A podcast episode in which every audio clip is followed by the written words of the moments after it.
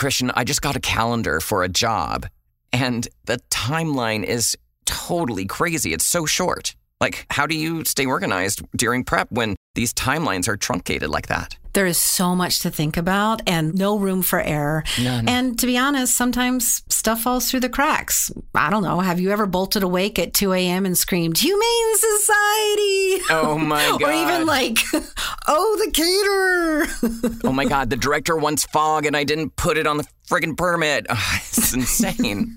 what gets me through these jobs, though, and even just my daily life, is checklists. I'm obsessed with checklists. That's the only way I can stay organized. Even though we've been doing this for years, a solid checklist is super useful. Yeah, even seasoned commercial pilots, like airline pilots who've been doing this for 25 years, use checklists for the most basic things. That's how important they are. I'd like to think that my job is way more important than a pilot's job, but whatever. so we did a thing and made a new pre-production checklist. This one is built for contemporary filmmaking methods and, you know, it's also geared towards the way we're expected to work these days. Yeah, which is crazy fast. So don't let anything slip through the cracks. Get the pre production checklist. There's a link in our show notes where you can grab it, or you can just find it on our website, producershappyhour.com. Go get it! Lawrence, uh, where do we even start? How do we even? I mean, like, I do all these things at my house to be more green and think, but you know, production can be so wasteful. So, how It I, it, it can, and it can be overwhelming too. Like, just how do we even start? People put out the blue buckets on set. Uh, yeah. And uh, and then they check off oh the water stations that went away the during water COVID, stations right? Exactly. that we don't have anymore. Uh huh. So and Mm-hmm. then they check off the okay, great, we're eco friendly. But there's really a, a lot more to it. So we're talking to- today with Green the Bid, Julian Katz, one of the co-founders, and he's going to give us some basics that were actually surprising to me about what some of the biggest offenders on sets are and what we can do as producers to make our sets more eco-friendly. A lot of them are pretty simple. So stay tuned, y'all. Welcome to the Producers Happy Hour with your hosts, Sister Christian and Lawrence Lewis. We're two producers with over 20 years of experience each, chatting over drinks about what it means. And what it takes to be a good producer. Join us for insightful interviews and informative show topics that will help you get through your toughest jobs Biggest production challenges. and most difficult clients. So grab a drink You're gonna need it and let's get to it. because making shit. Is hard. Sister Christian, I have missed you so much. How are you? Fantastic. How are you, Lawrence? I'm good. Oh, you're having a lovely tea, I see. I'm a little under the weather today. Um, I think it's Ah. just, you know, um, everybody knows I just moved to LA like a year ago now, or just so is it just? But never really had allergies before.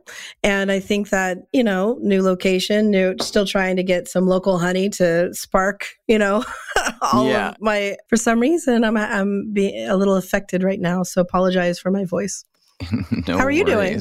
I'm good. I'm good. In it to win it, I guess. Right? uh, As they or say. or trying not trying just trying to stay stay sane uh, amongst amongst all the work and you know things going on. You know, it's like I have five jobs. You know, because I've got production is one Oh, yes. job. Mhm. Podcast is this podcast is another job. I don't know if anybody knows. I've got my my my house in Joshua Tree. Mhm, That's another mhm. job, and I and my whole voiceover thing. So I'm I've been juggling a lot. A nice break would be nice. That's all Yes, I'm gonna say. well, you know, I mean, we have to take care of ourselves first. we can't take care of anyone else unless we do, right? So, That's very Um, true. Well, you know, uh, today I'm excited very much about um, this show because it's near and dear to my heart.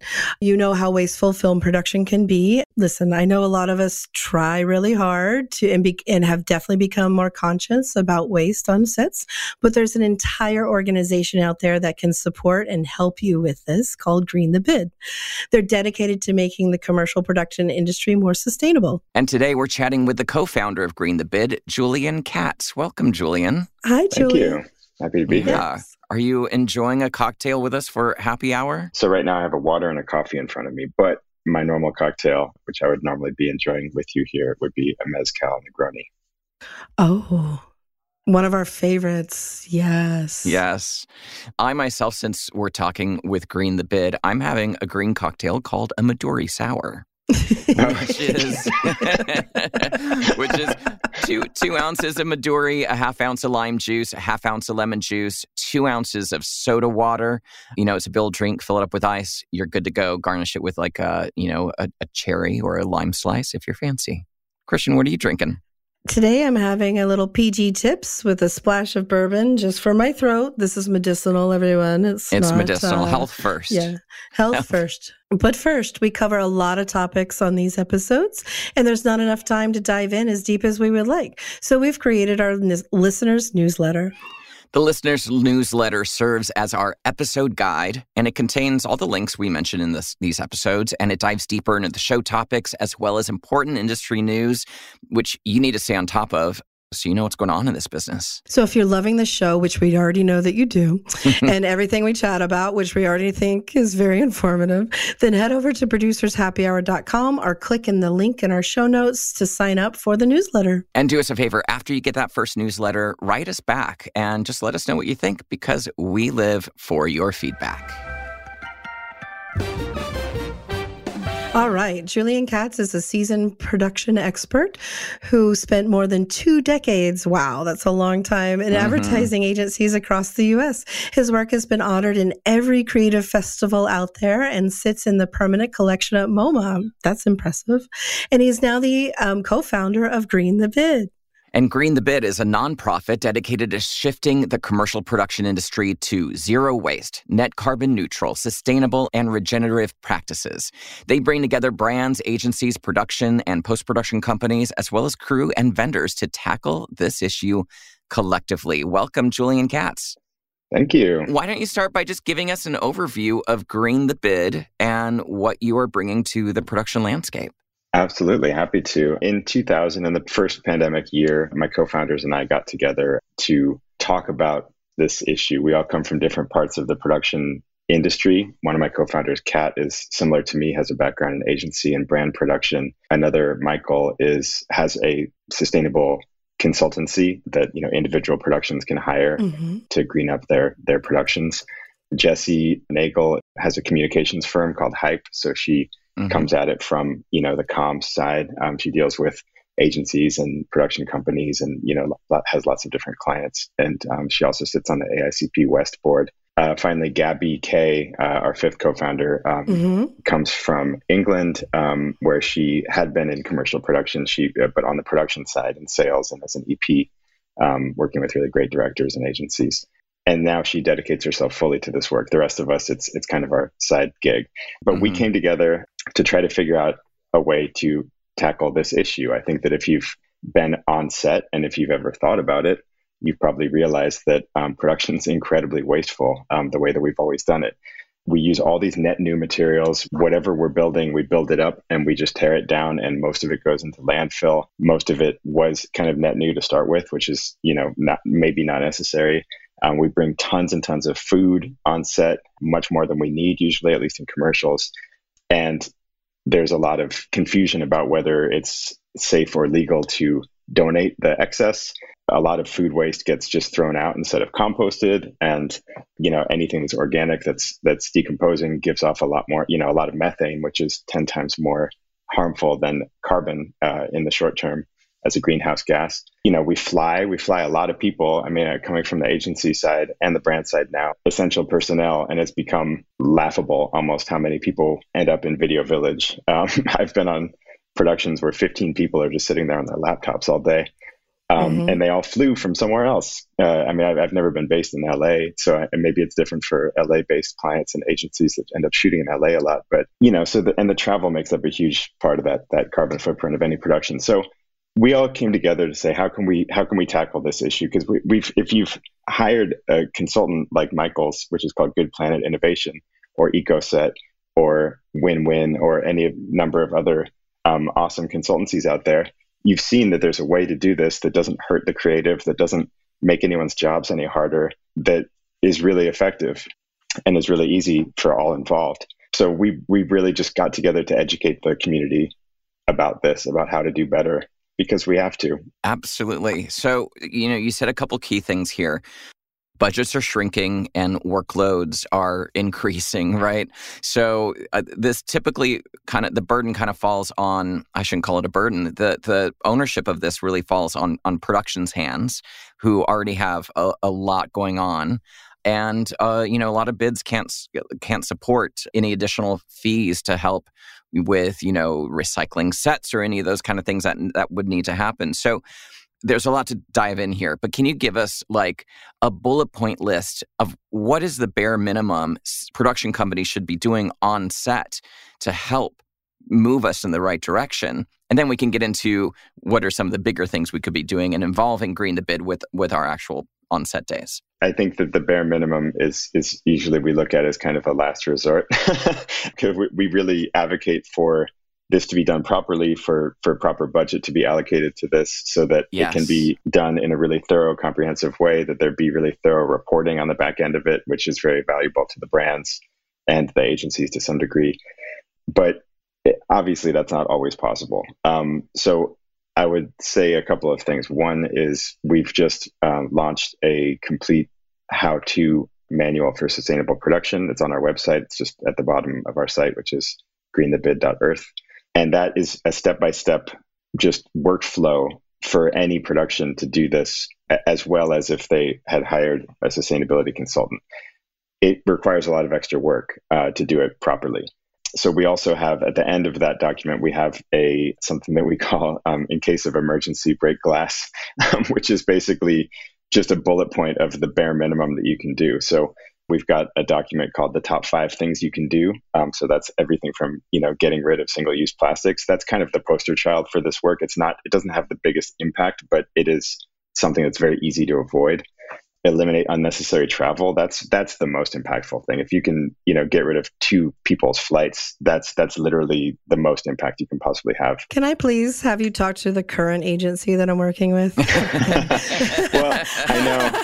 It's it's hard. I mean well, i'm not going to name names but we're all flying internationally. I'm like what? I know it's not a vacation. What, what we're trying and we understand like it's a complicated issue because partly this is the way it's always been done partly you know, I've seen more and more in my career. Sometimes creative directors want to reward um, creative teams that that may have touched the concept at some point, but they ultimately their concept didn't even get chosen, or they were kind of the mm-hmm. trainees that and and they mm-hmm. want to bring them along to like reward them for their work. Yes. Without and and that's obviously not being mindful of of the the carbon impact, but also I've always heard from production it's really disruptive to have that many extra bodies on set that they, they want to keep it down to the you know decision makers if possible. So we understand if the job involves travel and the entire crew is going to be there that it makes sense to have some creative decision makers there. Of course. so maybe someone yeah. from the client some creative director level or, or if the creatives themselves are empowered to make decisions you know the, produ- the agency producer.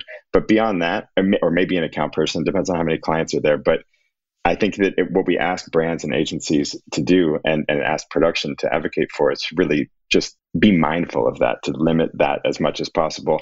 We've also, the pandemic has proven it, it may not be fun to sit at home and, and watch on Zoom or whatever when, no, when you know, as the shoot's going on. Yeah. But, yeah. but if, if you're giving someone that uh, learning experience, they can, they can still learn by watching that from home. Like if, if the people aren't essential decision makers, then I think that that's a pretty good way for them to still be involved.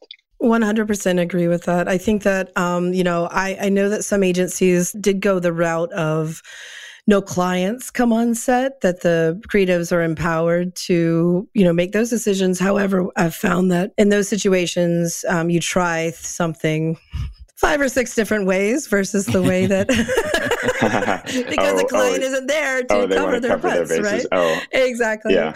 But what I'd like to, I'd also like to dive into, like, I would love to hear from you what besides travel and one time plastic use, like what is a tip that people may not know about like they may not be thinking about it but something that could be almost and i don't want to say easy because we should not be looking at it like that but something mm-hmm. that they won't already heavily burden our production teams with even more something. Like what is something easy that they can do? I personally think the food waste thing, I, actually so there's oh, the yeah, travel well, and transport is the yeah. biggest we've never measured this in the industry across the industry. We're trying to get to a point where we can establish kind of a baseline benchmark for the impact of production but Right. But what we know from looking at individual productions is that travel and transport is the is the largest, probably more than fifty percent of the impact Which is of any sometimes production. out of our control as Completely. the production company, Um, right? But the Mhm. second largest piece of this generally is food, catering, craft service. Like I said, methane has more environmental impact than carbon and is pretty avoidable. So, yeah, I mean, it's, it's vital that leftover food be donated. And that's actually one- one thing, there's a lot of myth about that.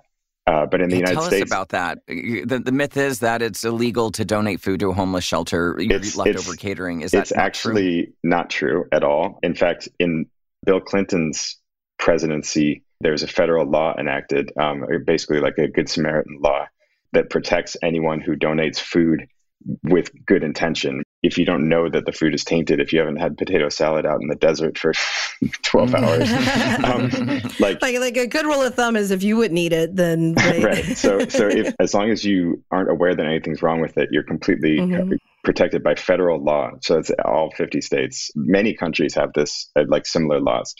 Finding a, a, a place that will accept food that's not individually packaged can be tricky. We've actually published a map with the help of Smuggler. Andrew Cologne at Smuggler had um, Mhm. developed his own food donation map, and we've built on that and we've expanded it to be more global. And it's just constantly updating. It's like a Google Maps um, based d- document, basically. But every time we find out about uh, you know anyone that will accept food donations, we'll include that on the map and we'll indicate you know whether it has to be individually wrapped or if it can just be you know shared meals. I want, sorry, I want to get that link from you, and we'll put it in our in our newsletter. But Christian, go ahead. Mhm. And I, well, I used to have a, um, a a network of truck PAs in New York that would um, donate to their neighborhood churches. Like they would just call up and be like, so there was this this network of people that we can all tap into as well. And I love that you have a map because now Yeah, we can combine forces, right? There's also there's a company called Everyday Action in LA Mhm. that um, Mhm. they they mostly cater to film and TV where they'll be camped out in the studio for you know all month. Um, and they'll Right. just come every day at the end of the day, take all the leftover food that can't Oh get reused the next day, and bring it to you know shelters and, and people in need. You know that's the donation part, and then also it's just Mhm. vital that we to get into the, especially in LA where it's completely easy to do, that we get into composting what we can't donate or consume. Like composting captures that that methane emission. It, it it completely prevents that methane from getting released into the air, and it creates like healthy soil. It's a total win to to divert that from landfill and put that into composting is is huge. And and actually, the food waste makes up. Again, we don't have industry standards, but we've seen it make up as much as like 40% of all of the tonnage or whatever, The the, poundage of, of waste on set, including our department. So you're talking about like a lot of food is just thrown in the garbage and then it's just like Oh, sitting yeah. there reeking, creating methane. It's like, you know, it's pretty bad. are there composting services that we could utilize to facilitate that? Absolutely. I mean, it's basically about. I don't know if they'll come to you necessarily. I think you probably have to to bring the waste to them, and some have different standards about what they'll accept. Another thing we we try to educate everyone about is that um, quote unquote compostable plastic uh, generally is not compostable. If you just take it to a standard composting uh, facility, or if you try and compost it in your backyard, it won't work. You need to have a special facility that can handle that. So certain some cities that have composting, they'll tell you whether they accept those again, quote unquote, compostable Wow. plastics or not. I think that there's a lot of industry around trying to capitalize on people's intentions to be more environmentally Yes. conscious and Mhm. Totally. like box water again i don't want to you know i'm just Right. like boxed water is basically like a, in a milk carton which is basically usually not recyclable because the plastic Right. is fused to the paper so if you have to use single use for water use aluminum cans it's 90% of all of the plastic that ever gets produced every year ends up in Mhm. landfill or the ocean or the environment, whereas 75% of all of the aluminum that has ever been created in the 125 or 40 Mhm. years since aluminum was first invented is still in circulation. So That's amazing. aluminum is vastly That's superior statistic. to uh, to to plastic when it comes to single use. Hey, Christian, why are locations always such a hassle in our jobs? I have a quick story for you, Lawrence, to, to explain why. Bring it on. I get all kinds of jobs, and sometimes there's celebrity interviews where the celeb may live in another market that isn't New York or LA. Mm. So I have to find a location yeah. near their home because it's just an interview. Nobody's paying for a scout for that stuff. So I use a lot of those marketplaces, but that can be a huge time suck. Oh, God. I do a lot of experiential, and I'm typically on way before I have a budget to bring on a scout. And I got to do a lot of pre research on locations. Yeah, I've used those marketplaces too, but there's like a million steps between seeing a listing on one of those marketplaces, loving it, actually seeing it in person, and then securing it. it, it it's just such a time suck. Yes. And I can speak from experience because that's where our friends from Ava come in. Yes, Ava is the first nationwide location scouting company. Not only do they have a marketplace where you can just, you know, look at options for yourself, they have a concierge service where they access a private network of locations all over the country. It saves you so much time and money and it helps you get, find the right location for wherever you need to shoot. Exactly. So I just went on their site. I filled out a simple, quick form. I was paired with an amazing location producer. And then I received a curated report with multiple location options for my project.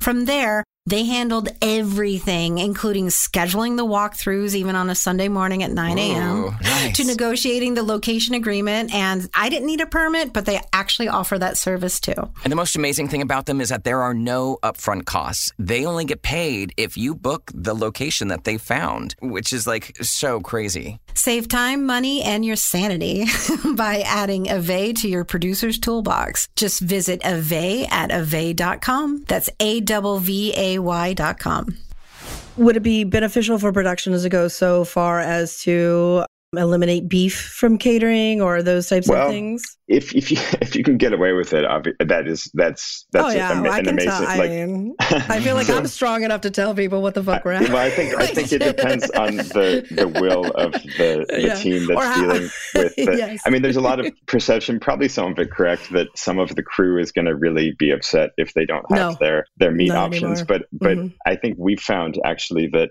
if the catering provides good vegetarian options and and oh, yeah. people actually try that then sometimes they mm-hmm. are converted and they actually enjoy that we definitely would like advocate for having less meat on set so always having vegetarian options at the very least or if you're doing a mm-hmm. multi-day shoot maybe having a vegetarian yeah. day i've heard from local 52 guys for years that you know like especially in commercial production that you know they'll they'll go they'll have three or four different shoots with three or four different companies on the same week and you know one day shoots just line them up and then they've worked that week and they get the same catering each day or it's so heavy that their systems so on it like you know and then we yeah, all get to a certain it. age where we have like we're watching our red meat intake right so i don't think that it's so too hard of a stretch people are definitely healthier than they were when i first started in the 90s yeah. yes. when it was like omelet bars and waffle oh, yeah. stations and breakfast burrito you know, every like, day. exactly yeah so but that stuff's kind of gone away so i do think that that the transaction is actually uh, thoughtful if you're having a one day shoot just you know just don't take the beef option i think that's an easy thing i mean i do too and and you're totally right, right. if i've ever been on a long shoot a week long shoot or even like a month long shoot mm-hmm. you're eating so much more than you would at home or Ever. in the office or exactly. whatever um, be, just because the food's always being presented to you and sometimes you get a good caterer and it's just like you know, or uh, like great right. craft service, and you just you just want to eat everything that they put right. in front of you, but it's so much more than we need. Pass around are my pet peeve. Like, you know what? Like, I, I get it, but no. Like, everybody can stand up and walk 50 feet to craft right, service and get a yogurt. I know. So, but that's just me. And I think that it's, I personally feel it's a bit wasteful, but again. But that's another thing, you know, and we have you know, we we publish a ton of resources. All of the resources that yeah. we've ever put mm-hmm. together mm-hmm. are free on our site. Um, anyone can use them, um, and often we'll put those together at the request of one of our members or someone we talk to. Both the the food. Well, we have a composting resource. I don't even remember if I mentioned that, but we've we've looked into composting options in most of the major cities that people shoot in in the states, and so that's on our on our site. That was put together at, at the behest of you know a member that was asking mm-hmm. about that. Same with the food donation map and we've put together checklists for all the different crew departments to you know to to abide by and for catering and craft service i mean single use is kind of so standard like there's so many mm-hmm. single use little cups and just plates and everything. And so, so we've put together some guidance for how they can do that better, or at least do it with instead of using plastic, use bamboo utensils. That's another thing. Right. COVID, people use COVID as kind of an. Ex- I mean, COVID's complicated, obviously, for our industry. It's amazing how we were able to keep producing during that time when it was like pretty locked Tell down. Tell me about it. but, yeah, but a lot of and so even though we were traveling less and we were like gathering less people to to you know to to consume less most likely we also a lot of the the sustainability guidelines kind of went out the window because everyone was having to answer to the covid you know safety officers on set and obviously safety first but those people mostly were advocating for single use and single use equals single use plastic in most cases. But we've you know we've got guidance for catering where we say even during covid if you have single use use like cardboard packages and use bamboo utensils wrapped in paper instead of and it's just as safe as, as plastic wrapped in plastic and obviously it's going to have a much smaller impact. And if you're composting you can compost all that. The resources alone because i think that um, you know doing nothing versus doing five of the things that you're suggesting is mm-hmm. just it just becomes um, a mindset and it impacts for sure the bottom line. What does the full package for you look like? Like if you were to come in partner with a TV show or a feature film, I assume you send people to set. I assume you handle a lot of this. What, what does the, the, the full Monty look like? We actually don't. We're we're just a nonprofit. We're a community. We're a grassroots, you know, advocacy group. Um, we bring all those stakeholders together, like you mentioned, clients, um, you know, brands, agencies, production, post, and and crew and vendors and we you know we we tackle all of this collectively. We share resources. We bring people together to discuss you know successes and failures et cetera. But when it comes to actual individual productions we've vetted a bunch of consultancies that you can use that does come at a, at a cost. And then and we've provided that resource that i mentioned earlier the the complete production how to um, if you can't if for whatever reason you can't use a consultancy because you're shooting somewhere where they're not or your budget is too strapped or, or whatever. But we've also audited all the consultancies to figure out what a an average cost is to do this properly. And mm-hmm. that cost is about 1% on top of the production costs and and really for an agency we look at production and, and post if you want to do this properly. Right. the different consultancies have slightly di- like that goes into slightly different places. They categorize it slightly differently but we've also broken down a range of what what that cost is going for towards line by line so that if procurement cost control whatever is challenging it or just wants to know what what that cost is that's kind of the backup that you can provide but um, that basically goes for the staffing of, of people to manage this process from mm-hmm. you know there's a little bit of staffing during prep where they're talking to all the different department heads and just you know kind of discussing how to, how to tackle this on that particular production but then it's on set. There's usually a couple of bodies that are there managing all of the waste, you know, the resource recovery stations. So instead of thinking about it as all trash, we look at it as, you know, recycling, composting, and then landfill. And hopefully you're seeing a lot less stuff going to landfill than either of those others. Right. So someone's managing, you know, manning those stations, you know, renting the kit to to to you know to manage that. They're, they're then right. they're taking all of that to dispose of properly and then they're also like in the background they've been working with art department to figure out if there's mm-hmm. an opportunity to donate um, materials or even entire set pieces right. to mm-hmm. local theaters or schools or and it, so it works out to about 1% of the production i think that there could be potentially some cost savings as well if you're sending less to a dump then you're paying yes, less sure. um, to dispose of that you're, you're paying your yeah. truckers less um, mm-hmm. you know, or like they they they have less to throw away. Hopefully, they have less trips to take.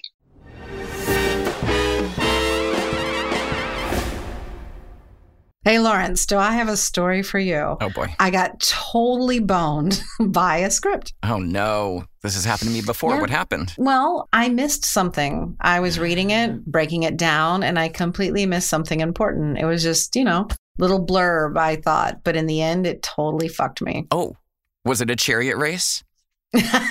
what? Do you not know this term? yes. No. Chariot Race. It's from Ben Hur. They were filming Ben Hur, and, and the huge climax of the movie was just one line in the script. Whoever broke it down just gave it a one eighth page marker, and it was then there's a chariot race. That shit looked like it took three weeks Yes, to it, film. and it did. Yes. It was only scheduled for a couple hours in an afternoon because nobody really understood what was meant by a chariot race. Yes, um, that was improper breaking down of said script, it says. Exactly. Which is why we developed a course called The Art of Script Breakdowns. yeah, the people have spoken. You guys wanted it, so we did it. We did a thing. We did a thing. And not only is it just script breakdowns, yeah, okay, sounds simple, whatever. No, but this is from a producer's perspective. Because, you know, a lot of times you can get a little lazy and just give the script, read it over, and you think, okay, I got it. Give it out to your department heads and let them kind of deal with it. But if you're not breaking down the script before you give it to your department heads, you might miss the freaking chariot race. Yeah, I mean, I've definitely said, hey, production designer, could you take a look at this and let me know what you think without reading it first or looking at it from art department's perspective, right? So, really, when you break down a script, you need to be looking at it from each department. So, we walk you through exactly how to do that. Right. And we teach you what to look out for uh, from things like time of day. What if you had a minor in every single shot of the script? How are you going to Yeah. do that? and they're and they're supposed to be six years old. What are you going to do? Like, yeah, and only one day of filming. Guess what? guess what? You're in a little bit of trouble. So we put together a comprehensive course that focuses on efficiency, accuracy, clarity. It's a very nuanced approach that will ensure you that you can find and discover all the pitfalls that may occur during your pre-production. We also show you step by step how to take this knowledge and explain it to your director, your producer, your mm-hmm. Agency, everybody, so that we're all on the same page. Yeah, you can't just be, you know, freaking out because, oh, there's not enough time, there's not enough money. You need to do the work, break it down, show people why things aren't adding up so you can all be on the same page and solve those problems together before they become costly mistakes. Please sign up now, learn a few things, laugh a little, have a cocktail. Yeah, make yourself a drink and we'll dive into it and show you all of our tips and tricks. Just go to our website, producershappyhour.com, or click the link in the show notes to sign up. Yes, do so now because it's on sale for a very good price until May 5th. What used to kill me doing commercials for 20 years in New York City was, um, you know, we would go into a stage, put a subfloor of birch plywood at, Mhm.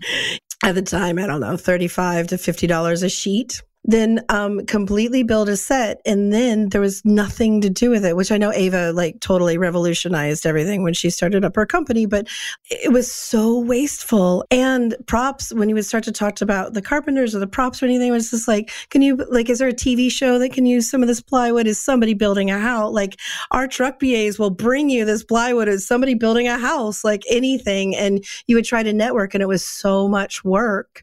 However, we, you would try, right? And it seems like these days there's so many more resources in order to just make a phone call and get that stuff to somebody who needs it versus a landfill, right? Yeah, I mean, Yeah. so if you're working with a consultancy, they they already are tapped into you know lots of different potential you know people and and organizations that would accept those resources. But I think that's the idea. That's the mindset shift that we're really looking for. Mm-hmm. It's it's waste limitation. But, you know, looking at all of this as resources that that are you know largely recoverable, and it's it's really you know looking at where we can get away from this kind of net new, build it, scrap it, move on. You know, and, Yeah, and with totally. productions, like you said, it's it can be one day. Like you can build this massive set and and just throw it all out after like one day, two days of shooting with it. It's I mean, film and TV is probably a little ahead of commercials in terms of Yes. this world and just thinking about this, but they also, you know, they might have larger productions, but they also will go camp out on, in a studio for you know a month or two months, or they'll, they'll like so that their their footprint's actually much more limited, and they're using those resources a lot more than we do, just inherently, but based on the nature, you know, like the length of our shoots. the nature of commercials. Yeah. Yeah. Are you looking for commitments from production companies uh, to kind of be under the Green the Bid umbrella? And if so, what do those commitments look like? That's a great question. I should have mentioned that earlier. So, when a, a company, any company joins Green the Bid, th- they're pledging to uphold a certain commitment. So, Uh, if you're a brand, you're pledging to cover these costs. We, we don't want to put these costs on production or agencies. Agencies and production are getting squeezed. The, the way that the industry is going, the, the brands are wanting more for less. And agencies feel that as much as production, believe it or not. Um, so agencies don't want to squeeze their, their production partners. It's the brands' budgets that are usually forcing that. But if a brand joins Green the Bid, we ask them to pledge to, you know, to commit to cover those costs. So we say it's about 1% of, of every production. That's obviously going to flex up and down depending on the, the needs sure. of that production, just like any other department. You know, if you're shooting in 10 different locations, it's different than if you're shoot, sitting in a studio. And, you know, so if you're an agency, you're, you're um, pledging to advocate for, to your, to your clients to cover that cost. If you're a production, you're, you're pledging to include it in your bid and also to research what it'll actually take to get it done properly. So that's talking to a consultancy or really doing the work and educating yourself on how to do it yourself. Post is interesting, actually. Originally, we were really looking at um, in office practices, food practices, but data storage has a huge footprint. Cloud storage. Oh yeah. I mean, I have, I have, yeah. I have so many hard drives at my house from so many years oh, of of keeping the second one on hand just because we right. needed it. well, yeah. it's. I think right now there's no standard in our industry for none deletion and retention. Hard drives are bad. Cloud storage is way worse. Oh wow! We, oh really? Yeah. Didn't oh yeah. Clouds. I mean, it seems invisible, and but that means that servers right. are running and fans are going and electricity is being used to have this stuff be accessible in real time always in perpetuity. Always, yeah. And we're right. just putting all of our store, you know, we're just putting more and more data into the cloud without thinking about it because it's the cloud. It's invisible. It has no, you know, no weight to it, but it's actually incredibly um, wasteful. Burden, so burdensome. Yeah. So I really don't want to misquote the numbers because uh, in one of our member meetings recently, we had a a, um, a company present to us about uh, about this issue about about the average cost for cloud storage, the, the, average kind of carbon cost for cloud storage versus drive storage versus LTO tape. And LTO tape is by far the most stable and environmentally sound Fun. option. LTO tape. So for deep storage, especially after months or years have gone by and no one's like what is the likelihood anyone's going to need to access this information like the raw data right pretty much ever but also right if they do, do they need to ex- access it like now, or can they wait a day and get it off the LTO archive? Well, it would it um, would definitely take a day to get it anyway, no matter what. Right. So anyway, that's that's a conversation we're getting into with the post community right now. We're also engaging AICP and the ANAs and the 4As and trying to establish a standard for who's responsible. Also, insurance plays a large part in this because no one really knows who's responsible. So no. we're also working with insurance companies to try and figure out like just establish for once and for all who's responsible, who holds on to it, how, what format that is in, how long yeah. they have to hold on to it, et cetera, et cetera. You know, so yeah, and I think I, I personally think it comes from part of the culture of never wanting to say no or always having the solution mm-hmm. because yep. we, we expect that of producers and production anyway. So, like, you know, yeah, I think it comes from that culture as well of just like always having an option. Yeah. Mm-hmm. Or always having your butt covered, right? Yeah, well, and, and three like, sofas yeah. in the van. but right. It, totally. And 100%. It's very well meaning. I think, I think, you know, everyone's yeah, just tr- trying to. but to. nobody wants to be the one to say no or to set yeah. limitations on that or but, but if there was an industry standard that everyone was expecting, yeah. then, then I just say let's go with taxes. Let's just go with the, the IRS rule. Like after seven years, that's it. Don't expect it. yeah, yeah, yeah. See, solved it. Next. No. Done. Yeah. well, I, I, love what you're saying about about shifting the ownership from production and agencies back to mm-hmm. the brands. That is yeah. really that's they're the ones who are. I, I think. Oh, and actually, really I didn't smart. even totally answer your question, which is we know that most people will just be very early in their journey and in, in this work. Mm-hmm. Um, we know that we're the first resource of our kind to to talk to this community about this issue. What we really demand of our members is to come to this work um, with integrity of intention. So so basically, we are going to strive to do this better. We are going to try to uphold these commitments. We're not going to audit you, you know, and and and kick you out if you if you're not doing it properly. Right. And sometimes it's out of your control. If you're a production company, if you're an agency, sometimes the client's just not going to pay for it. And sometimes, whatever you're shooting in the desert, and you just couldn't find you know a, the, a way to hydrate people without the plastic water bottles it happens like we, we understand that but if we all keep this top of mind if we all join this conversation and really try to tackle this collectively we can do better. And we've already seen a huge shift in the industry in the, in the two and a half years since we launched. We're seeing people, you know, we're seeing agencies ask production companies to green the bid, and they don't even necessarily know what that means. Uh-huh. Um, but then the production company will come to us and say, "What does that mean? What, what's the expectation here?" Oh, and, and so and, we're like, this conversation has become very top of mind all of a sudden, which is which is not the case two and a half years ago. And that that was going to be my next question because you know, okay, yes, we're talking on the top level of agencies and brands and production companies and and whatnot, but there could be a producer out there listening to this episode who maybe does some smaller jobs and they want to call you and they want to do the right thing. And what can they expect if they pick up the phone or email Green the Bid and say, hey, I want to make my next job as environmentally sound as possible. How can you help or what how can I work with you? What does that conversation look like? Yeah, I mean, we have those calls all the time. I mean, I think we can point to individual resources that we put I mean, chances are, you know, we've already built something that will will help that that individual do what they can um, even without that support. I mean, again, we really do advocate strongly for. I mean, we we look at it as the same equation as like as literally like safety on set. Like like you don't.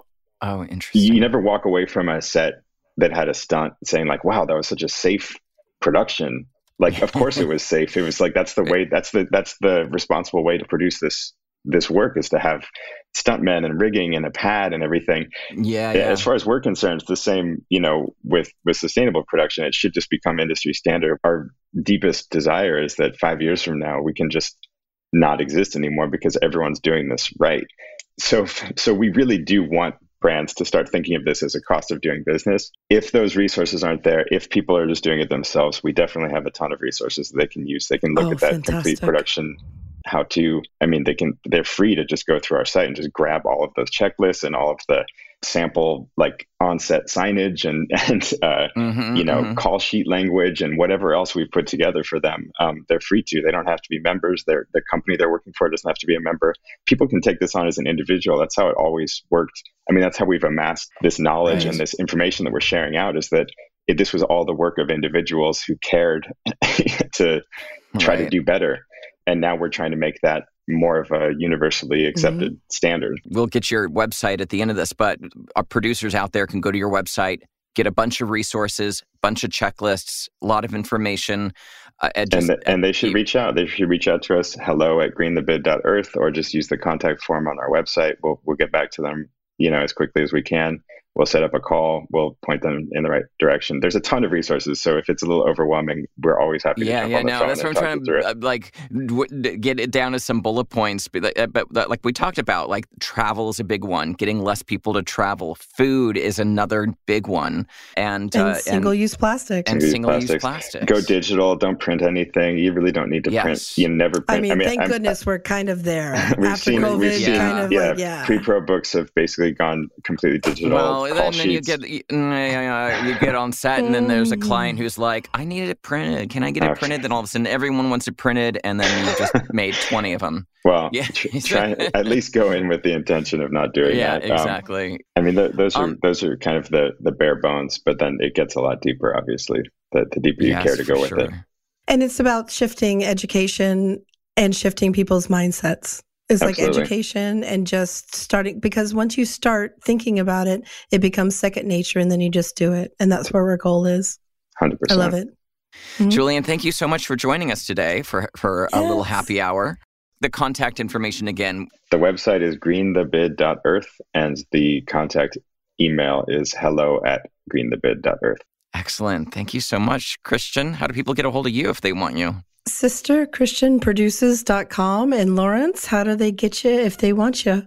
LawrenceTLewis.com. Amazing. Thanks, Thanks Thank Julian. you so much. Thank you. Bye. Okay. Bye, everybody. Producers Happy Hour is brought to you with the help of the handsome Christopher Daniels, who is a design and branding specialist, and Brendan Russell at podlad.com, who is our fabulous editor. If you enjoyed this podcast and want to dive deeper, subscribe to our listeners' newsletter. Simply go to producershappyhour.com to sign up. Thanks for listening, and remember enjoy happy hour while you can. Because making shit is hard.